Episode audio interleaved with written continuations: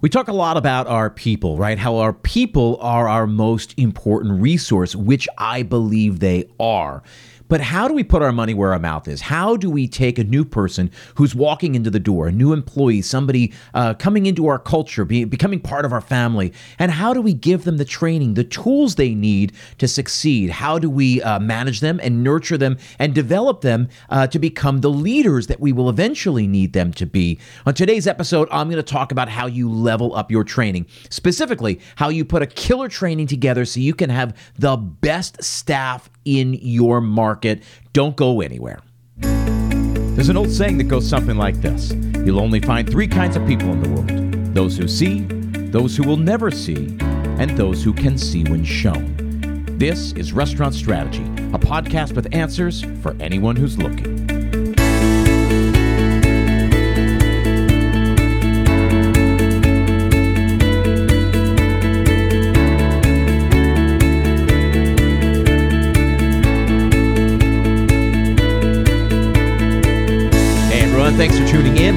Chip Klose, and this is Restaurant Strategy, podcast dedicated entirely to the hospitality industry. Each week, we cover uh, marketing, operations, and just about everything in between. I also leverage my 20 plus years in the industry to help you build a more profitable and a more sustainable business. I also work directly with operators all over the world through my group coaching programs to help you address and overcome the specific challenges that we all face in this industry.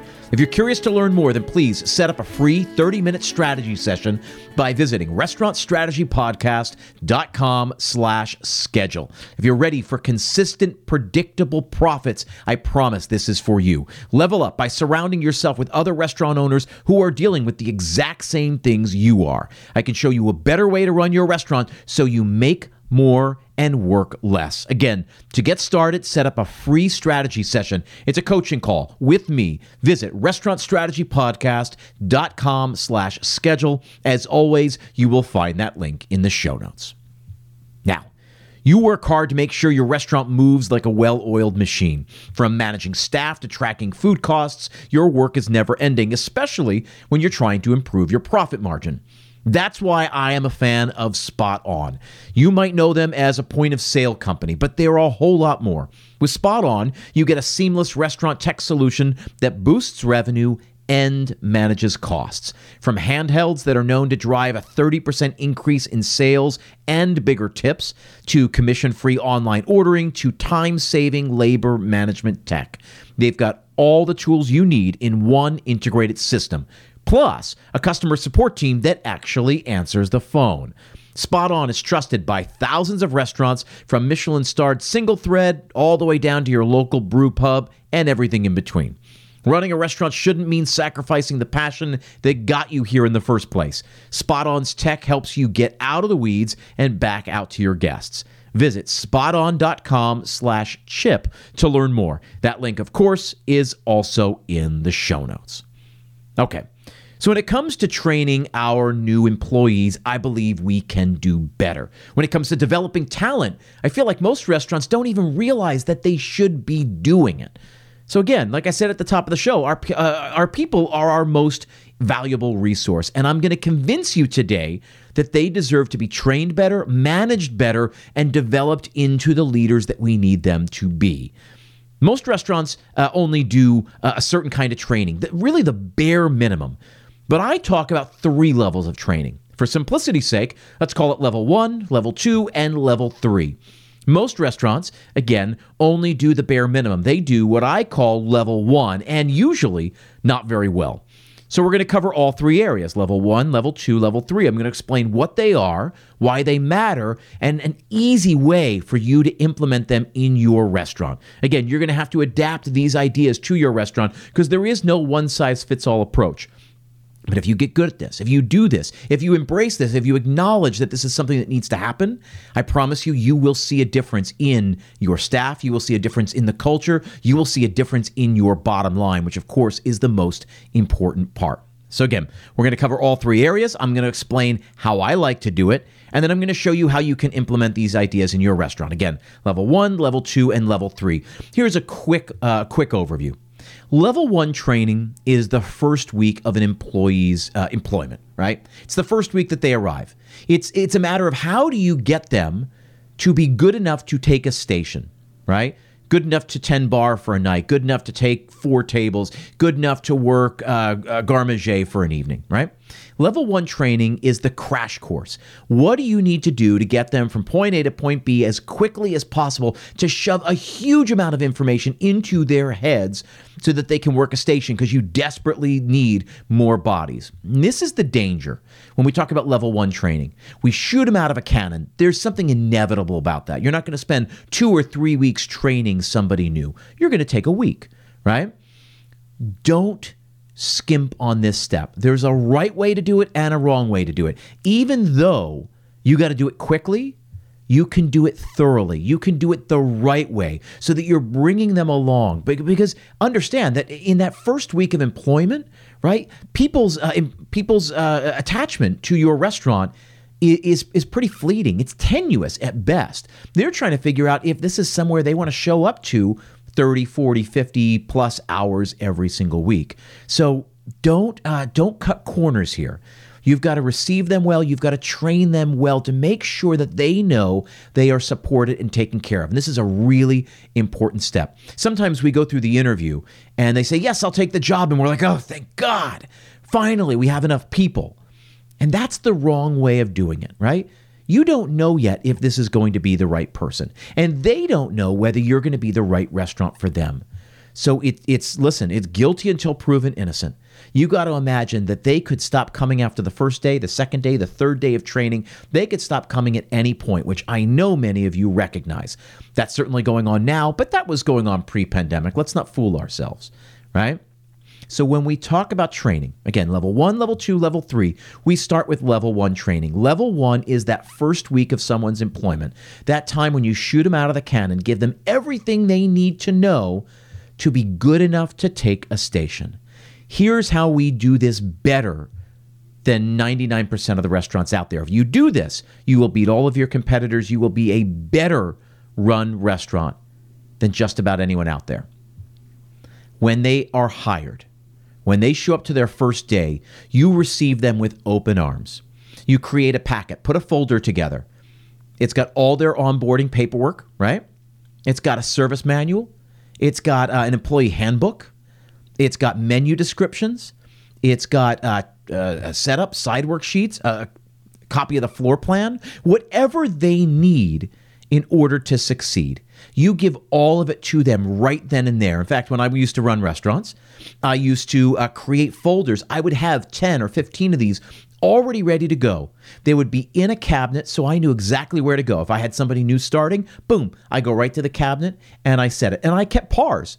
We never, anytime we got down uh, to five, we re upped and we made sure we got back to about 10 to 15 we always had a packet of new hire paperwork, one packet for back of house, one packet for front of house that had everything in there that they needed. So I didn't have to scramble. I didn't have to think very hard about what they needed when they started.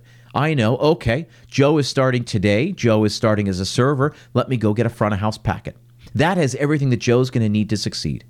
I have that packet in my hand and I would greet those new employees at the front door. I look them in the eye, shake their hands, and say, I'm so glad to have you. Let's get started. The first thing we're going to do today is I'm going to sit down, we're going to get all your paperwork out of the way. Then I'm going to give you a tour of the property. And then here's your uh, training. Here's your training schedule. This is really important, right? You handle their uh, you handle their uh, paperwork right away, all their new hire paperwork, everything you need to get from them, make copies of, everything you need them to fill out. Then you're going to give them a tour. It only makes sense. It's the same thing you do with your uh, your friends or your family. you get a new apartment, a new house. Let me show you around. This is they're going to be their home. They're going to spend more time here probably than they're going to spend at their own places. So let's show them around. Let's make sure they know where everything is. Let's get them comfortable. You're going to tell them, we're going to do paperwork, then I'm going to give you a tour, and then you are going to do fill in the blank. That is found in your training schedule. Every position should have their own training schedule. So, a server, a busser, a runner, a bartender, a porter, a line cook, a chef, a manager, everybody. There is a set schedule things that they need to accomplish. On day one, you do the following things. On day two, you do the following things. On day three, you do the following things. Whatever you need them to do. And here's the beauty part, right? When uh, when I talk to my coaching clients, we always start with uh, we're results oriented. We say, right? It's all about progress. We start with the end in mind. So you got to figure out at the end of the first week, let's say, or the end of five days, you need these people to be good enough to take a station. So, what do you need to teach them? What are all the things they need to learn in order to be good enough by the end of the first week to take a station? And then you fill out your training schedule accordingly. You don't have to do the training schedule the way it's always been done. You don't have to do it the same way that uh, you did it at your last restaurant. You don't have to do it the way that your owner tells you, right? You do it so that it makes sense, so that you can bring your people along so you can get them where they need to go at the end. This is very, very important when we're talking about level one training. Again, this what we typically in the restaurant call training. And I'm going to show you how this is just the first step of training. That's what today's episode is all about. But level one training is that first week, and it begins on the very first day. You know when they're supposed to arrive on that first day, make yourself available. Grab that packet, stand at the front door, and greet them when they walk in. Give them a handshake, look them in the eye, tell them how glad you are to have them here. Explain what's going to happen. So they sit down and do their paperwork, you give them a tour, and then maybe on the first day, you're going to pass them off. You're going to get them a locker and you're going to pass them off to one of your senior captains, let's say, one of your senior servers, who's going to show them around and they're going to, um, they're, and they're going to, uh, you know, do an observation with that person over the course of that day. Maybe that's day one for Joe, our brand new server. Here's a really important thing every single day, it's outlined in the training packet. This is what you're going to do, when you're going to do it. This is what you should be learning by the end. Here's something really important that I always recommend when it comes to level one training. Make sure at the end of every night, you give them a little quiz not as a not as a gotcha, not to test and make sure that they're going to pass and move on. What you want to do is make sure they're digesting, absorbing the information that you need them to absorb. So by the end of the first day, for example, for Joe the server, Joe, you need to know the phone number, the website, you need to know the general manager's name, the chef's name, you need to know all the table numbers and the position numbers. Maybe that's all we need Joe to learn by the end of the first night. But by the end of the first week, we need him to know, know a huge amount of information. So let's let's put it in bite-sized pieces. So that's what we need Joe to learn by the end of day one. By the end of day two, we're going to need Joe to know a whole other set of things. And day three, and day four, and five, and on and on. However long your training is four, five, seven, 12 days, whatever it is. It needs to be long enough so that they feel comfortable. Needs to be uh, long enough so that they have time to absorb because it's, again, a huge amount of information. But on that training schedule, you outline what they're going to do, when they're going to do it, what they need to be responsible for at the end of the shift. Again, not pulling any punches, but just saying there's an immense amount of information we're going to need you to know by the end. And we want to make sure that every single day we bring you closer and closer to the destination, closer to where we need you to get to. So we give them their, uh, their training schedule. We put them in good hands. At the end of every training shift, we give them a little quiz, right? Little eight, 10 question quiz that quizzes them on the things that we knew we needed them to learn, like the phone number or the chef's name or whatever it is. And then I always recommend you sit down with them or one of the management team, someone from the management team sits down. This is going to be a really great time to check the temperature of the water, right? What did you think? Were there any questions you had about what we do, how we do things? Uh, are you enjoying things? What, what concerns do you have? How did tonight's shift go? It doesn't have to be a half an hour. In fact, it should only be about five, maybe 10 minutes at most. Honestly, five minutes is probably more than you need. But you're going to tell them a couple of things. You're going to ask them a couple of questions. You're going to get a sense of whether they're coming along, whether you're, they're your kind of people. Because you go through an interview and you can only learn so much. You'll learn a lot more from seeing them on the floor, seeing how they uh, how they uh, hold themselves, how they are at the table with the other staff members. Um, that's going to be your time to see if these people can really uh, can really fit in.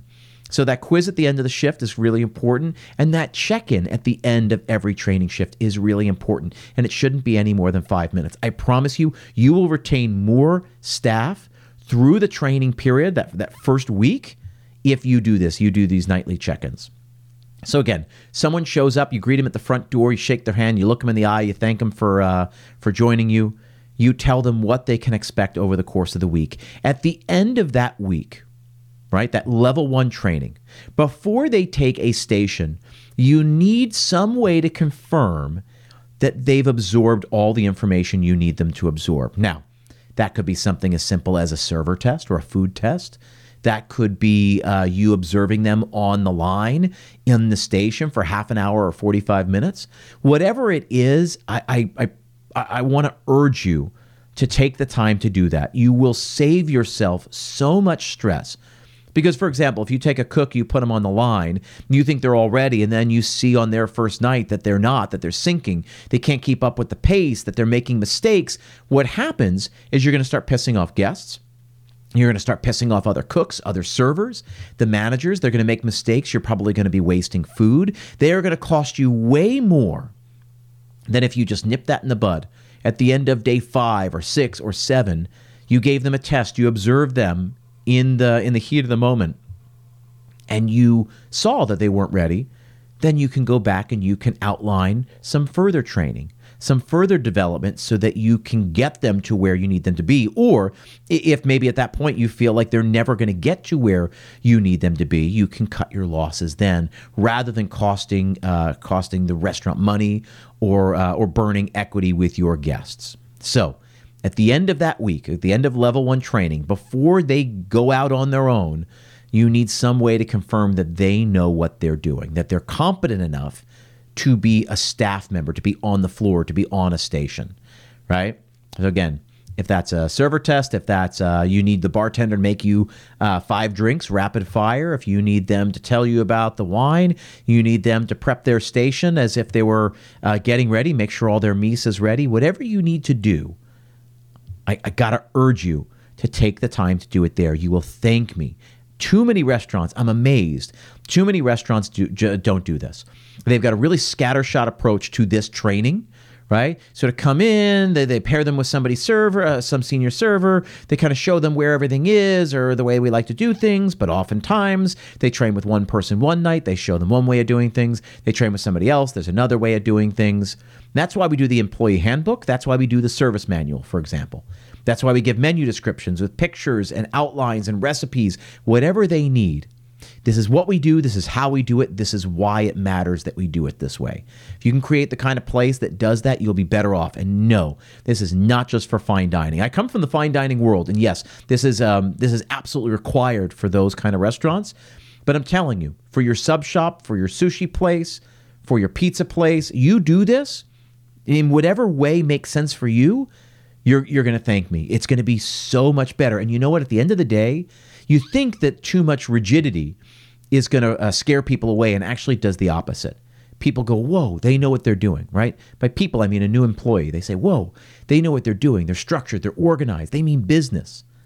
They care about this place. They're asking me to care about this place." This is where these people are uh, are counting on money right? They're working this job so they can make money to pay their bills, to support their families, right? That's that's no small thing, and it shows a certain uh, degree of respect for our people if we can do this thing.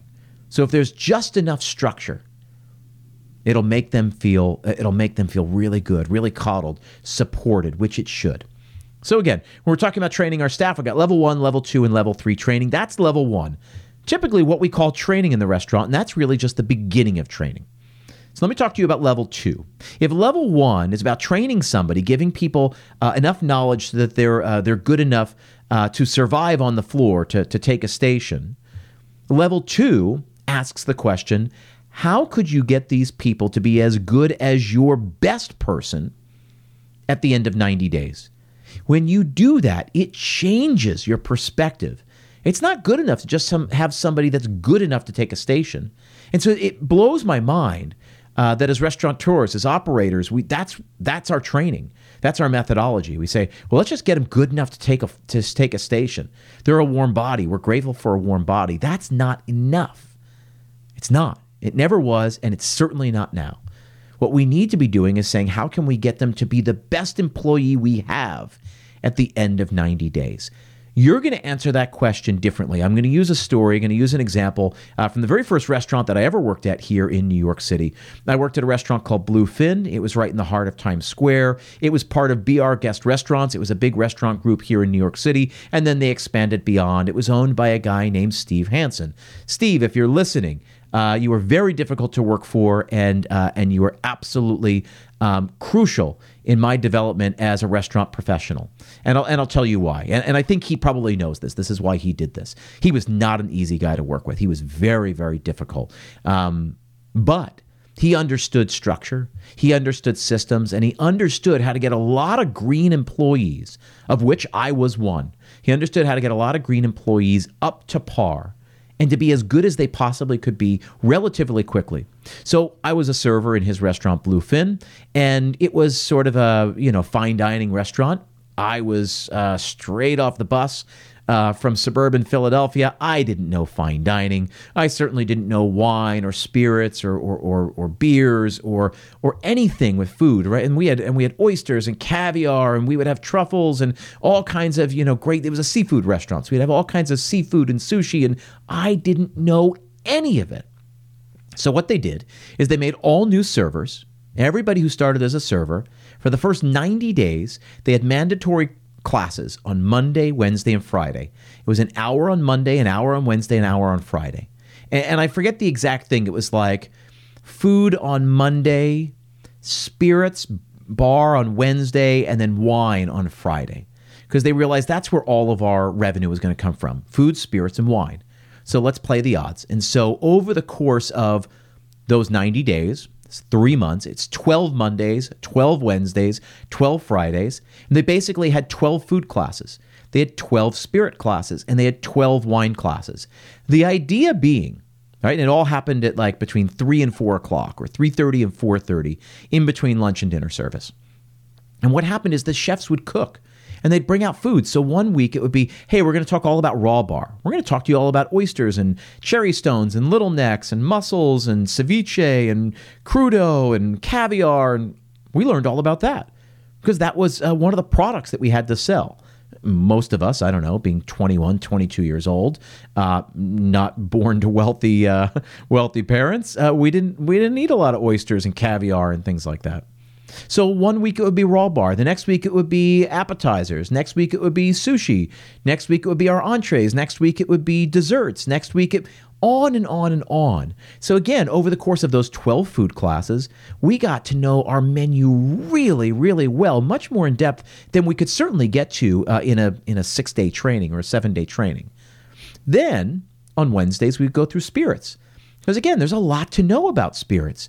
You know, clear spirits. You got gin. You got rum, you got vodka, right? Then you've got tequilas. You've got the silver, you know, unaged, unoaked, and then you've got the añejos, the reposados. There was there was a lot to learn there. You know, whiskey, understanding the difference between Scotch, you know, Irish whiskey, bourbon, other American whiskeys, right? The, the Japanese whiskey. There was a lot to learn there and on and on and on. So we learned about cocktails. We learned about uh, you know uh, the flavor profiles and, and sort of what, what you're looking for and all of that, what matches well, what pairs well. That's what we did. Twelve spirit classes.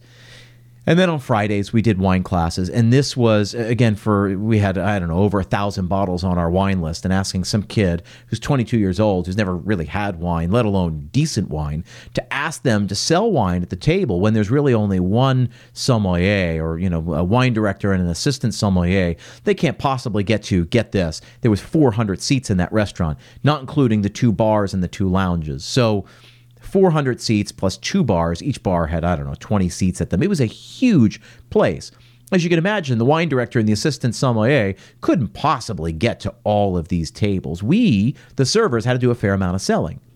So, without that level two training that that restaurant instituted, right? Without that level two training, I would have had my level one training, my seven days. I wouldn't have known anything about spirits. I would have known just a base amount about the food, and I wouldn't have known anything about wine.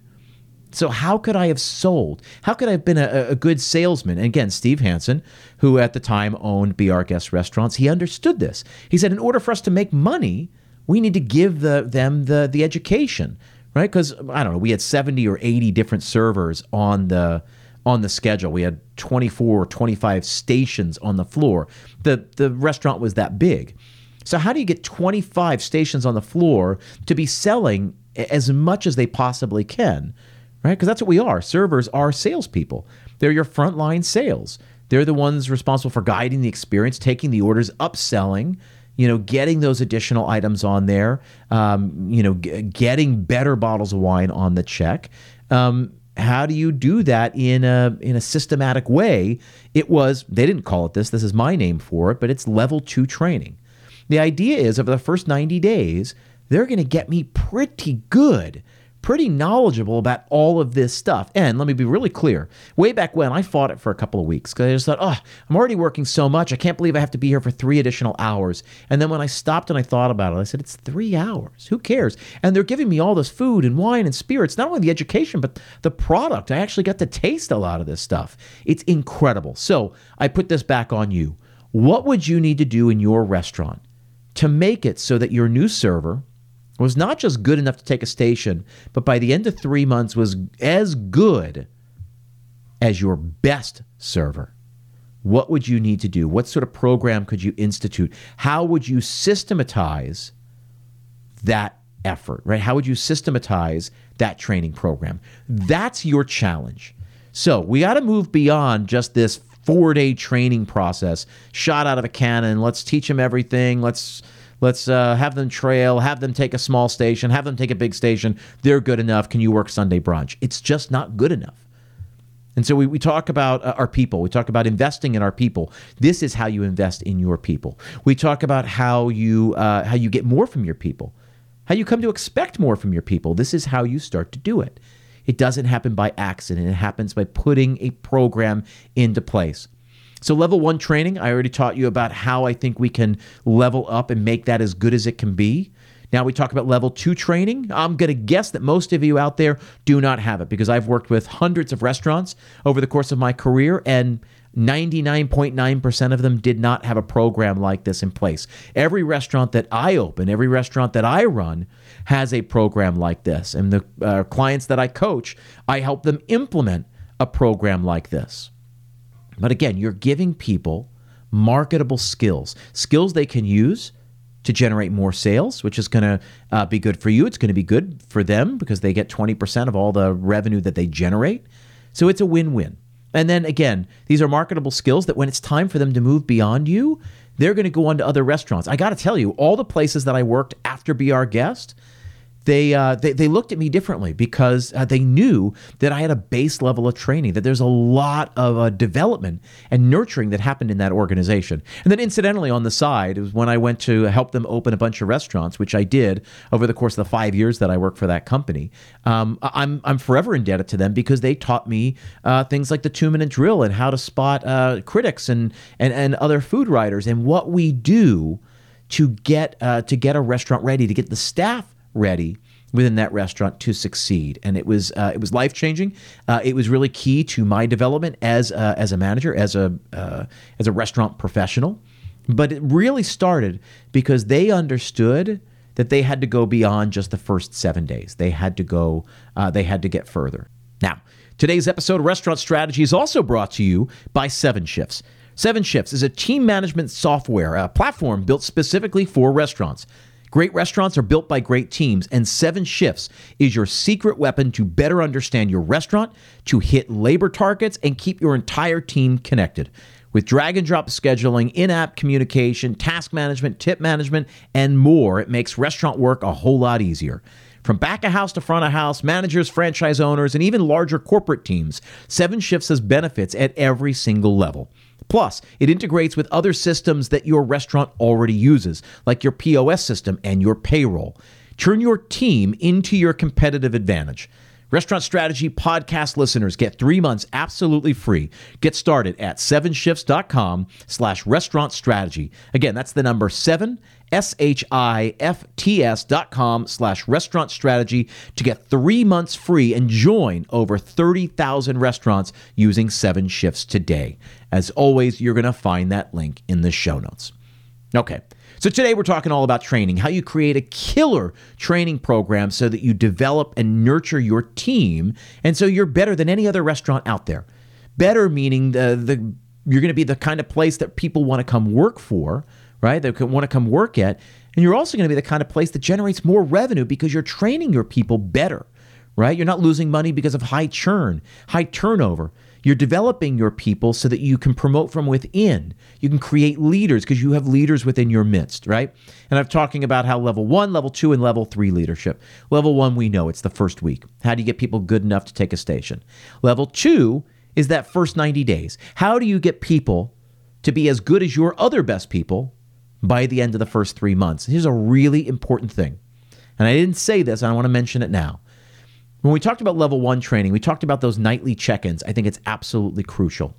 When it comes to the level two training, you need monthly check ins, and these should be more formal at the 30, 60, and 90 day mark. This is really, really important. I want to make sure that, uh, that this gets, uh, that this lands.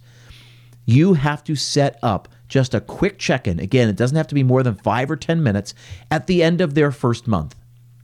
You're going to sit down and say, "Hey, this is what we're witnessing. This is what we're seeing that's really good. This is what we're seeing that you that you still need work on." We want to see you develop in the following ways. This is the kind of support that we're going to give you to help you get there.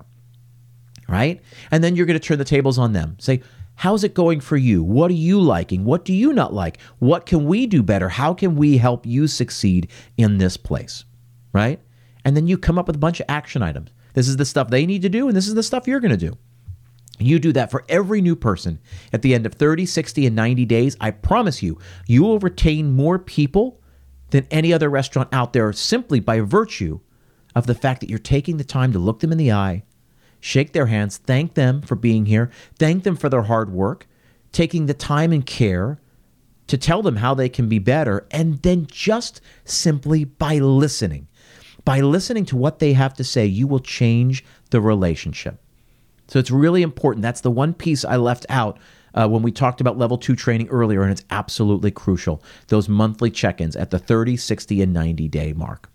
Now, all of that's great, right? The level one, level two training. I hope that helps so far. But the real key, the real thing, we, the thing we suck at in the restaurant industry is what I call level three training. Level three training is about staff development, it's about identifying talent, nurturing that talent, and then developing them for bigger things, developing them, getting them ready for promotions. And this is really, really crucial. This is something we do not do well in the restaurants, right? I've said this before, I'll say it again, right? How does the new manager get their job? Well, the new manager gets their job when the old manager does something stupid on a Saturday night and has to be fired Sunday morning. And then we need somebody to manage the floor. So we simply look at the, the person who's been around the longest or our best server and say, hey, what do you think? Do you want to be a manager? And maybe that's right. Maybe that person is ready for management. Maybe they're right for management. But I'm guessing because I've worked in enough restaurants and I've worked with enough restaurants, I'm guessing that they're not ready for that step, not ready in the way that they should be because we haven't talked to them. We haven't uh, talked to them about their goals and made sure that uh, that our goals align with their goals, right? And we haven't developed them, meaning given them tools so that when the time comes, when we tap them on the shoulder, that they're ready for that, right? So I'm a baseball fan. I think about baseball a lot. Baseball has this whole farm system, right? We don't just draft kids and put them right in the majors. No, they go to single A, then double A, then triple A in the minor leagues because they're getting better and better and better. We're giving them tools that they're going to need to succeed at the major league level. Right? They got to be able to hit a slider. They got to be able to pick out a curve. They've got to be able to steal. They've got to they've they're they're tangible things they need to be able to do in order to succeed at that at the highest level. And the same thing is true with you. You need to teach them the things that they're going to need in order to succeed. Because in an emergency, when you just got to plug them into the new position, there is no time. There's so much to teach them in their level one training for their new management position that, again, we're going to apply. So let's say the your top server gets promoted to be the manager because your existing manager did something stupid and you had to let them go and you needed to plug the position quickly. Well, now your best server, who's excellent at her job, now has to go through the level one, level two, and level three training of being a manager. Again, they start back at level one training. So, how do we teach them in the first week to be the best manager they can be so that they can uh, take a station, so they can run the floor on a busy Saturday night. But that doesn't mean they're going to be the best manager you have or the best manager that exists. That just means they're going to be good enough to be able to take the floor, right? And that's an important step. But again, applying this level one, level two, and level three uh, framework to it, they're starting off back at the beginning, their new beginning. So, how do we make sure the person is ready for that next step? It's about identifying talent and nurturing that talent. So let me uh, let me explain what that means. So we talked in uh, in level 2 training about how you do a 30, 60 and 90 day review.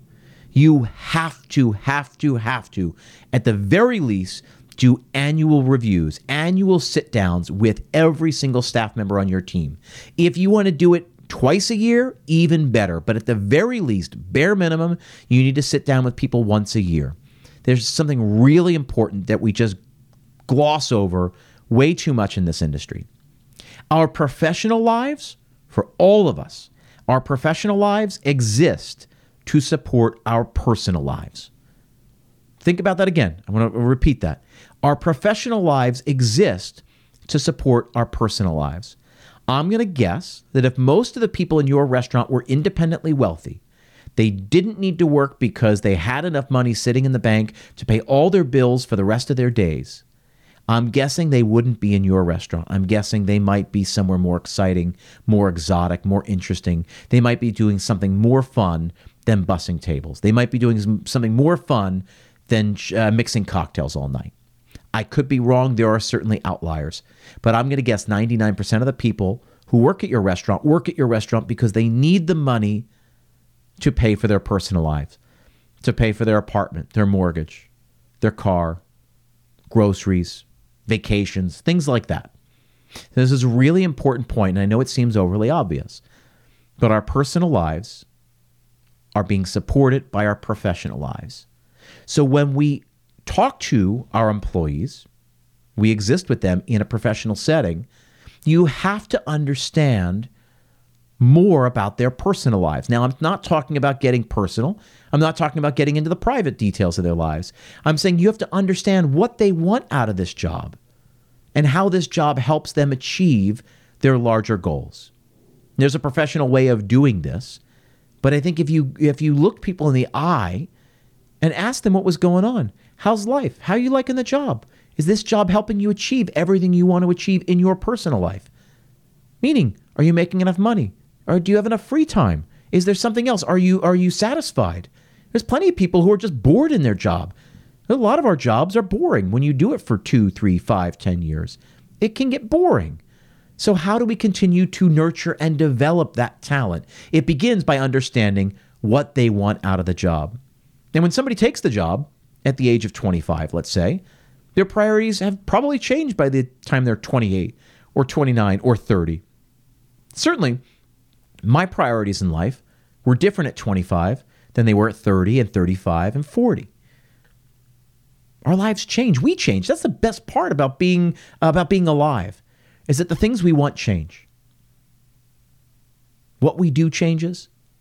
What we expect, what we what we want out of uh, out of a job, what we want out of a relationship, what we want out of our lives. That's okay. It's okay if the things that brought them to this restaurant are different than the things that they now want from this restaurant. In fact, that's great. That's exciting. And we will keep more people, retain more people, and develop more people by understanding what they want. And I'm telling you, 99.9% of the restaurants out there are not having these conversations. They're not thinking. They're not thinking about how uh, a person uh, is continuing to develop and change. But you can have a different kind of restaurant if you build this kind of relationship with your people. It begins by doing an annual review or a semi-annual review, right? At least once or twice a year. You got to sit down with your people and saying, "Hey, this is all the good stuff we're seeing. These are the places uh, for uh, improvement, right? Let's put a you know a performance improvement plan together. These are the areas where I think you can continue to uh, to get better. This is how we can support you in that growth. And what do you think? How are you enjoying the job? Is what you wanted last year when we had this meeting the same as what you want this year? Great. Has it changed? Great. By understanding your people better and understanding what they want, you can better serve them. The only reason people change jobs is if they're not making enough money, they're not feeling supported, they're not seen, they're abused, right? Simply put, the big umbrella, the overarching thing there is that the reason people change jobs is because this job no longer works for them. They need something else that this job can't provide. So here's a here's a crazy novel idea. What if we always were able to provide the thing that our employees needed? Meaning they wouldn't ever have to go anywhere else. Yeah, maybe they get bored, maybe they want to change a pace. Okay, fine. We're going to lose some people for sure. There's going to be natural attrition. But I'm guessing you could keep 70, 80, maybe as much as 90% of your people if you just listened to them if you made sure their professional lives could continue to support their personal lives. Now, that's the beginning of this conversation. You've got to get to know your people better. Again, it's not about going on vacation with them and all that. It's just understanding them better and understanding what they want, what they need, and how you might be able to provide them with what they need. So it starts there, and then you continue that by putting a development plan together right? So I'm going to use another example from that exact same restaurant group that I worked with. Again, I worked with Bluefin. It was part of BR Guest Restaurants. Uh, it's now been uh, sold and chopped up, and it, it, no longer exists in the way that it existed uh, back 20 years ago when I moved to the city. But one of the things they did really well, and I'll give you one small example of this, is that, again, they had, I don't know, 10, 12 restaurants all around the city. And one of the things they would do is they would identify talent, identify people who had a passion for something, a passion for wine in this example. So I had a passion for wine when I was coming up, right? I, I realized how much there was to learn about wine, how exciting it was, how new and ex- it was. It was great. I, I really got absorbed in wine uh, early on, and I still, I'm still uh, really into wine. I find it fascinating, uh, very enjoyable, right? One of the things this company did is they approached people like me and said, Hey, you got a real passion for wine. You got a real drive to do it. Your wine sales are great. Uh, I don't know if you uh, have ever uh, had any desire in uh, becoming a wine director or a sommelier or sort of going down that path into beverage management. Uh, but we'd like to give you a, a chance to look at it. So here's what we can do, right?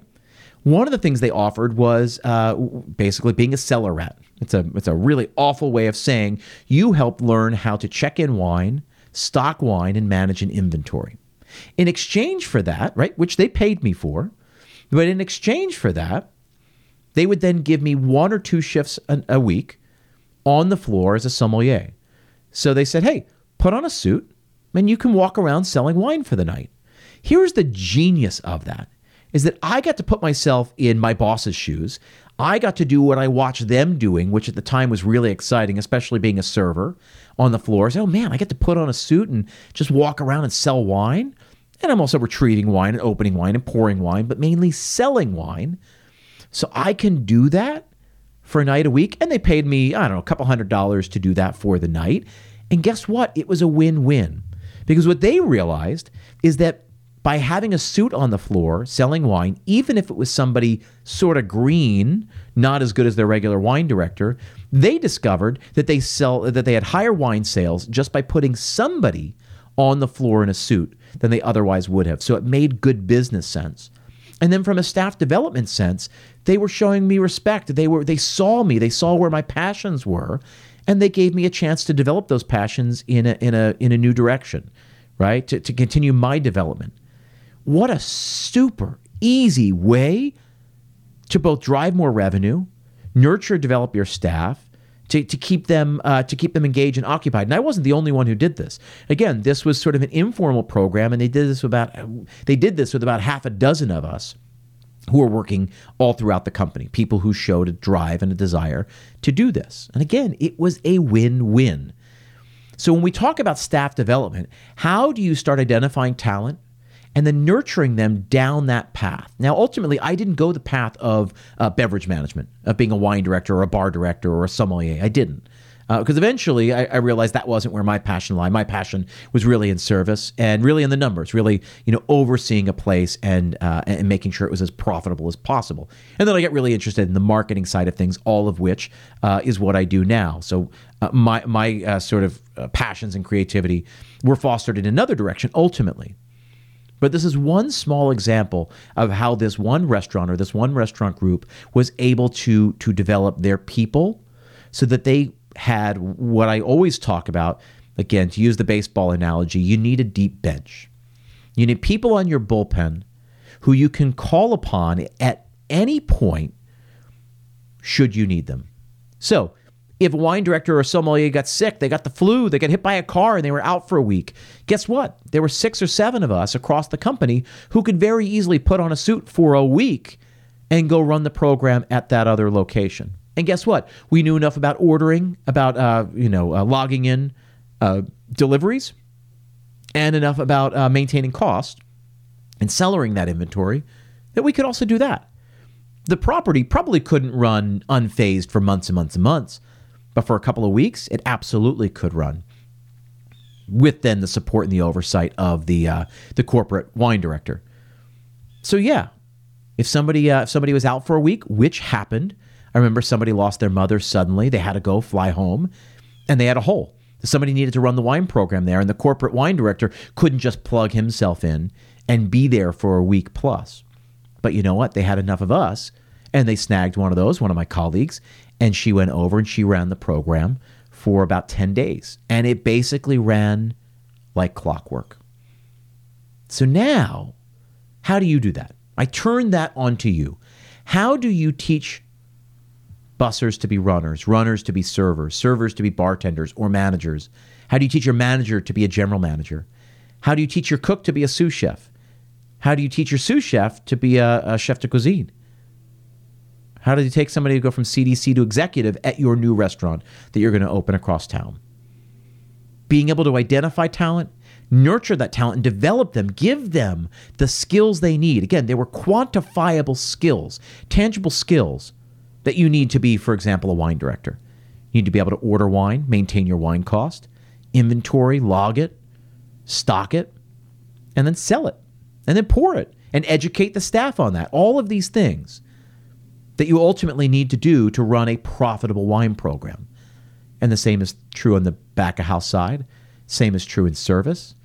How do you teach people manage, uh, about management? How to manage people? How to speak to people?